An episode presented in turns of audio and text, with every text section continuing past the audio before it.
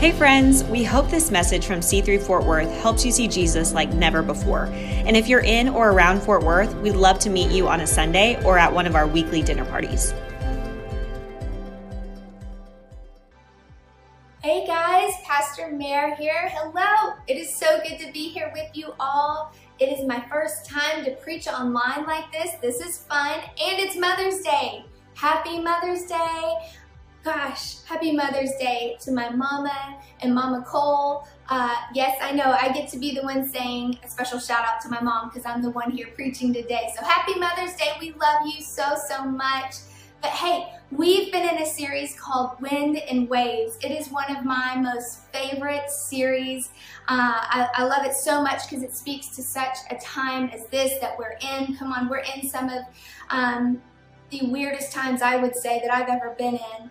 And, and so, um, you know, life will always have it, its ups and downs. Um, and so that's what I love about the Wind and the Waves series. Um, but you know what? We will always have a, one constant in our lives, and his name is Jesus.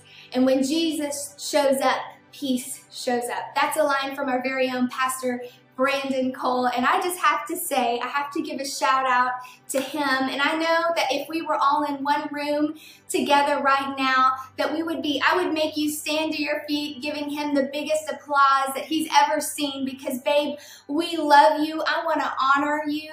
I thank you for the countless hours and the amount of time that you have spent um, praying into this season for us and for our church and our community.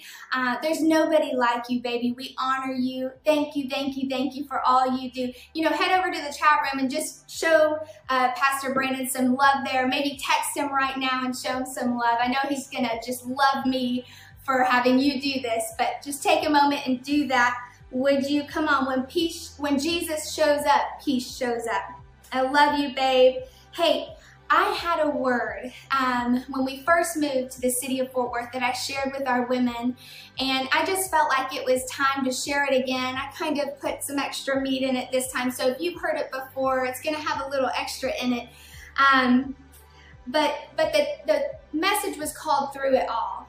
And it came out of a season where we, um, personally, Brandon and I had been through some stuff and we had just moved the church to Fort Worth, so through it all, and I just think it's a perfect word for right now. And I want to start with the scripture, scripture out of Hebrews. Hebrews 10, 35 through 39 says, Do not therefore fling away your fearless confidence, for it has a glorious and a great reward. For you have need of patient endurance. Come on for you have need of patient endurance to bear up under difficult circumstances without compromising, so that when you have carried out the will of God, you may receive and enjoy the full of what has been promised. For yet in a little while he who is coming will come, and he will not delay.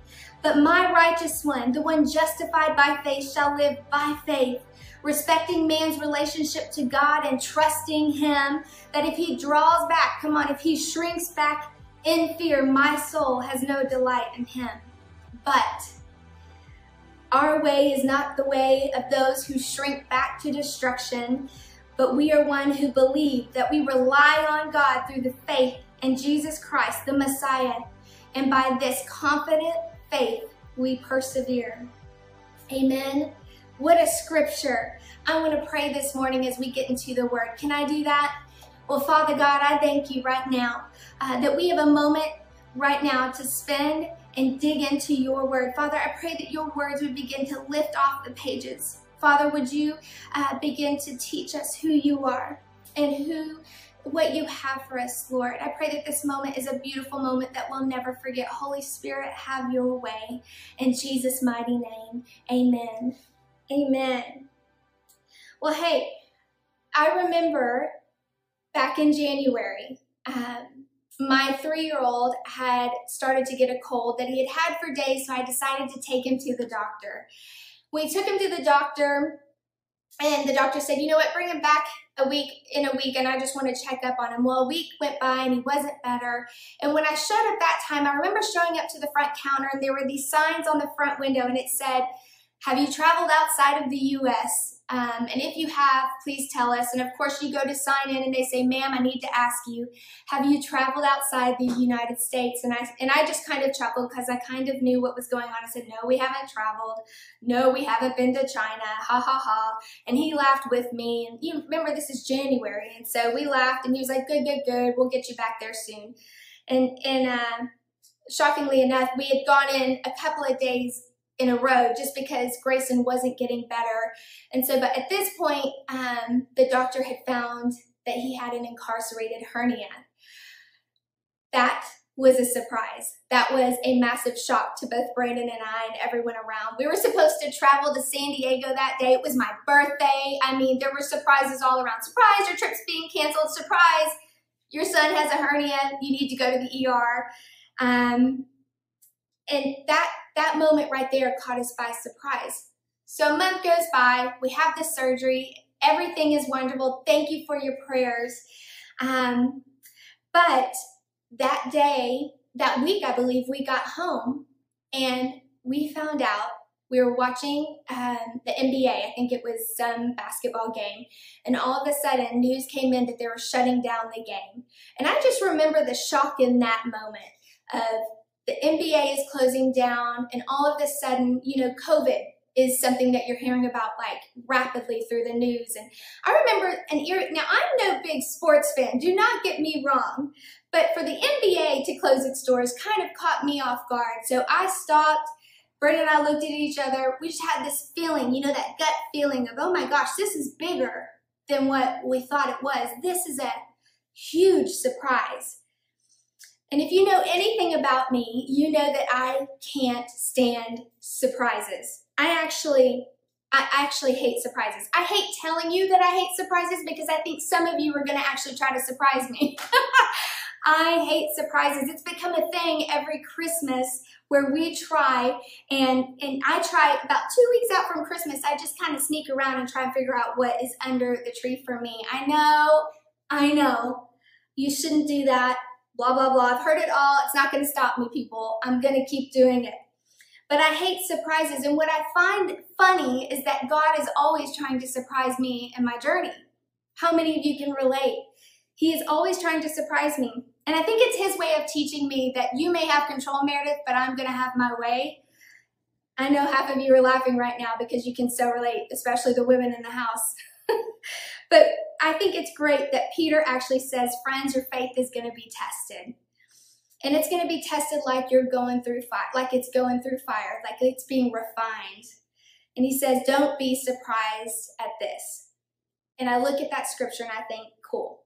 Thanks, Peter. Thank you for that. Now, if you could just tell me about when I'm going to be surprised, that would be great. No, we can't do that, but we actually have to consider. We need to consider that we will encounter storms that we will experience trials, that we will have surprises that are outside of our control.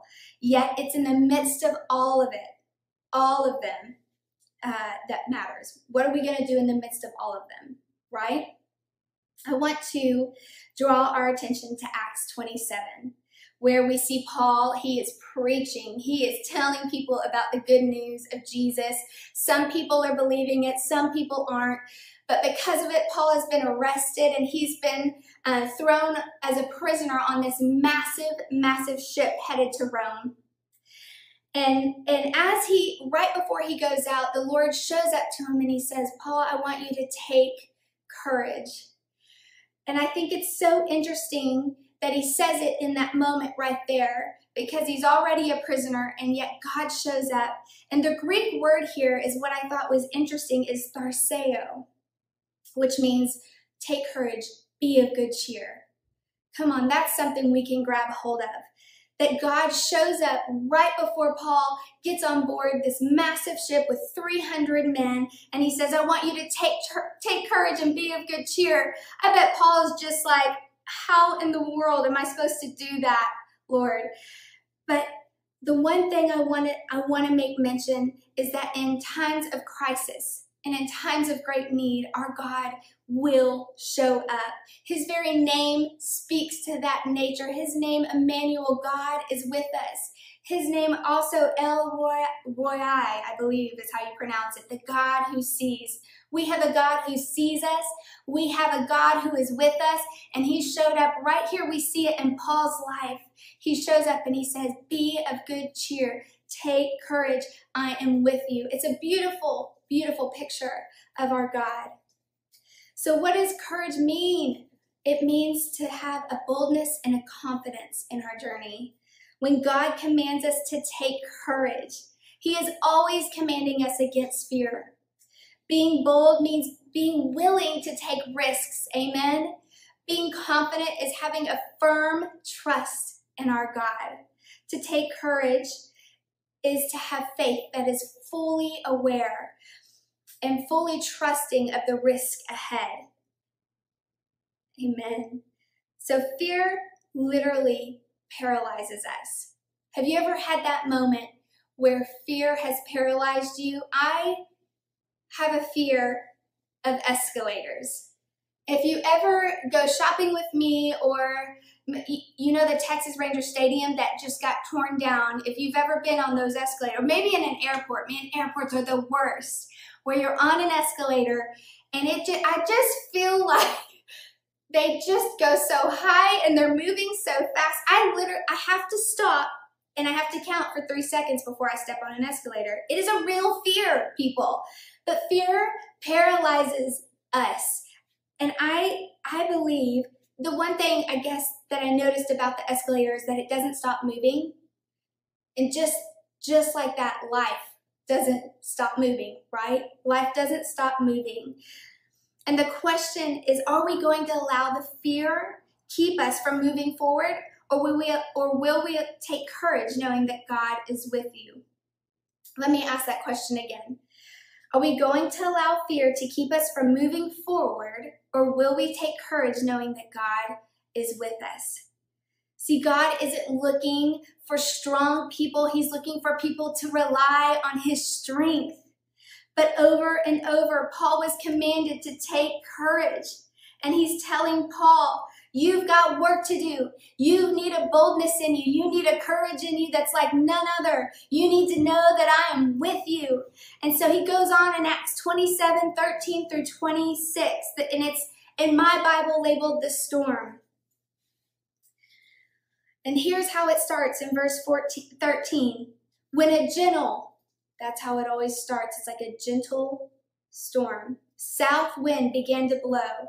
They saw their opportunity, so they weighed anchor and sailed along the shore. Before very long, a wind of hurricane force. Don't you just love that? It before very long, like it just happened out of nowhere. A storm of hurricane force called the Northeaster swept down from the island. The ship was caught by the storm and could not head into the wind, so we gave way to it and were driven along.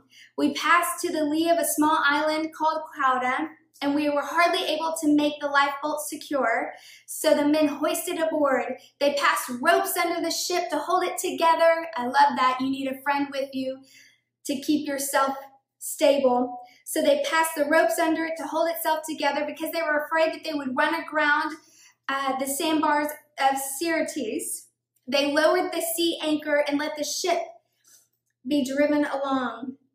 They began to throw cargo overboard. See, in the middle of the storm, what are you needing to get rid of to stay safe? And on the third day, they threw the ship's tackle overboard with their own hands. And when neither nor when neither sun nor stars appeared for many days, the storm continued raging, and we finally gave up all hope of being saved. Ugh.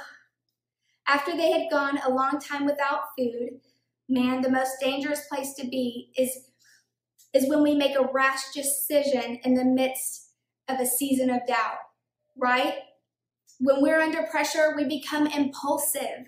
We give up on dreams. We walk out of relationships. We believe every offense and negative thing. We get highly critical. We throw out our values. We stop eating. We make a crazy rash decision in the midst of a season of doubt. We become to get we begin to get impulsive. It's the most dangerous place to be. But here's Paul's moment. Paul stood up before the men. He said, "Men, you should have taken my advice not to not to sell from Crete. Then you would have spared yourself the damage and the loss." He says, But now I urge you to keep up courage, because not one of you will be lost. Only the ship will be destroyed. He said, Last night an angel of the God to whom I belong and whom I serve stood beside me and said, Do not be afraid, Paul. You must stand trial before Caesar, Caesar, and God has graciously given you the lives of all who sail with you. So keep your courage, men. I love that. For I have faith in God that it will happen just as he told me. Nevertheless, we must run aground on some island. And so further on we read, scripture is so good, I have to read the last part of this, is the shipwreck. It said on the 14th night, we were all still being driven across the sea. When about midnight, the sailors sensed that they were approaching land. They took the surroundings and found the water was 120 feet deep. A short time later, they took surroundings again and found that it was only 90 feet deep. Fearing that they would be dashed against the rocks, they dropped four anchors from stern and prayed for daylight. And I've heard that when supply ships are out in the ocean, out at sea, and they encounter a storm, the thing that they do is they get as close as they can to land and they drop anchors so that they secure themselves against the wind and the waves. So, what are we going to do when the wind and the waves come crashing into our lives and the challenges start to creep in? What will we cling to? The Bible says that those who put their trust in the Lord are immovable. That's Psalms 125 1. See, situations can change, stuff can happen, but our faith has to be anchored to the one true God, the one who is all, the one who sees all. Amen? So, just as the ship crew put their four anchors down to help stabilize them, I believe we need to do the same thing. Here are four things that I believe that we can cling to when trials come our way. The anchors that we can begin to throw out when trials come our way. The first one is the presence of God. The presence of God brings peace and protection. Isaiah 43, 1 through 2 says this, But now the Lord says, He who created you, Jacob, he who formed you, Israel, do not fear, for I have redeemed you. I have summoned you by name, you are mine. when you pass through the waters, I will be with you. And when you pass through the rivers, they will not sweep over you. You will not, and when you walk through fire, you will not be burned, for the flames will not set you ablaze. See, the presence of God is our secret to survival. When God is with us, who can stand against us? When the spirit, where the spirit of the Lord is, there is freedom. See, He is our supernatural weapon. His love pours over us, and He is our great comforter. Paul actually says that He is our great hope. He is an anchor for our soul. Come on, y'all, that is good news. And the second point here that I want to talk about is the purpose of God. We were created for a reason. God has created each one of us with great intention. He knows exactly what He was doing when He created you. In verse 27 24, what we just read, Paul was given all the lives on the boat. Because he was saved, so were the ones who were with him. See, your purpose isn't just about you. Can you just say that? It's not all about me. See, God designed you to bring life to others. Let's not be so nearsighted so focused on ourselves that we miss what God might be up to and what He might be doing through us. Your purpose is not just about you, it's for others. And the third anchor I want to talk about is praise. Let praise be our perspective. Psalm said, May the praise of God be in their mouths and it be like a double edged sword in their hands. See, the Bible actually talks about praise as the most often tool being used to defeat defeat the enemy in the battle. See, praise actually carries a supernatural ability to invade and change your circumstance. I'm getting fired up. I don't know about you, but there's something that begins to shift when we begin to praise, when we begin to lift our perspective off of ourselves onto the Lord. Why? Because praise elevates our perspective, allowing us to see God's provision I lift my eyes up to the heaven, where my help comes from. My help comes from the Lord, the maker of heaven and earth. See, right then and there, it already makes something lift off of my spirit. Praise is not a formula, it's authentic, it's real, it's intentional, lifting our eyes to the one who is all. Amen. And the last point I want to make is number four the promises of God. See, there's a promise over your life. Storms cannot hide us from God. He is always with us. You may lose your cargo, you may lose your tackle, you may forget to eat some days, you may even get a little wet, but you're to make it. If you take courage, come on, church, let's be a bold, let's just be bold and confident in this season.